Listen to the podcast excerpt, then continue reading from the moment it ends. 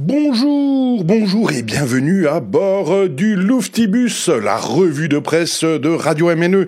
Pour monter à bord du Louftibus, il vous faut crier. Pourquoi crier? Parce que le ministère argentin de l'éducation nous explique que crier fait du bien et libère de l'énergie qui vous revient en pleine face durant toute la journée dans vos voitures, dans vos cuisines, dans vos bureaux. Il va falloir crier avec nous 3, 2, 1. Oh et voilà, on est tout de suite en super forme pour attaquer le climat, mais le climat sexuel avec euh, Corinne Maziero, vous l'avez tous vu, vous en avez entendu parler, le 12 mars 2021, elle se déshabille en direct au César.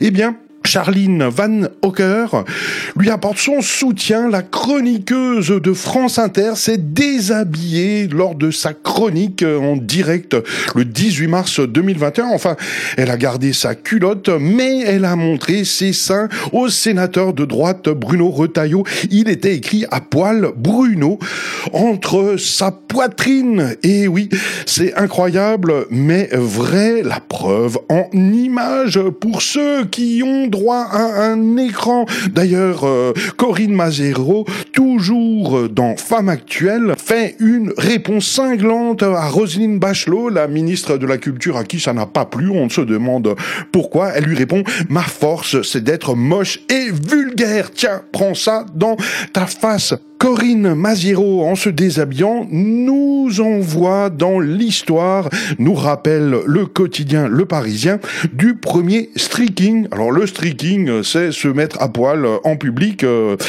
c'est Robert Opel, un États-Unien qui a surgi tout nu aux Oscars en 1974. C'est un artiste et activiste gay qui déboule sur scène nu comme un verre.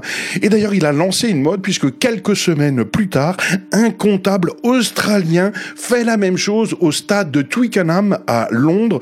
Tout nu, il court pendant le match de rugby Angleterre-France, coursé par les bobbies, les euh, policiers londoniens. Alors, heureusement, heureusement ou euh, malheureusement, eh bien, ils ne se sont pas adonnés à l'onanisme. Et c'est peut-être dommage puisque euh, le site internet Oh My Mag nous apprend les bienfaits insoupçonnés de la masturbation en temps de pandémie sont réels. Et oui, c'est incroyable. Des chercheurs ont mis en avant que les plaisirs solitaires pouvaient être très utile pour renforcer nos défenses immunitaires naturelles. L'excitation sexuelle et l'orgasme augmentent en effet le taux de globules blancs dans notre corps et ces fameux globules blancs nous aident à combattre les infections. Une docteure britannique qui a accordé une interview au Sun, elle préconise la masturbation puisque elle renforce ces barrières naturelles. Il serait dommage de s'en priver, surtout en temps de coronavirus. Alors, on vous rappelle quand même que ça euh, n'exclut pas les gestes barrières, le respect du confinement. Mais euh, peut-être euh, que les rapports sexuels à deux, c'est mieux. En tout cas, Sharon Stone nous apprend aussi dans le Huffington Post que dans le fameux film Basic Instinct, ces parties intimes ont été filmées à l'insu de son plein gré. Ce n'est pas gentil du tout. Enfin, on termine avec euh, Daring Tia, enfin elle est française donc on va dire Daring Tia, qui fait des vidéos sur YouTube, sexe, tout ce que vous auriez dû savoir avant.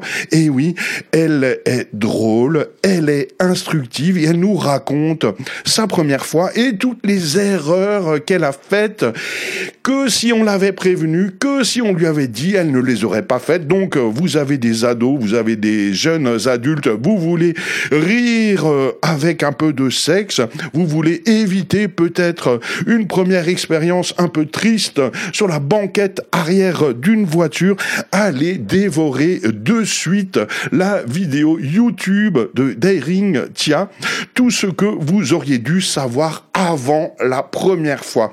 Merci beaucoup et euh, n'oubliez pas, l'onanisme va peut-être nous sauver. À bientôt pour de nouvelles aventures sur Radio MNE.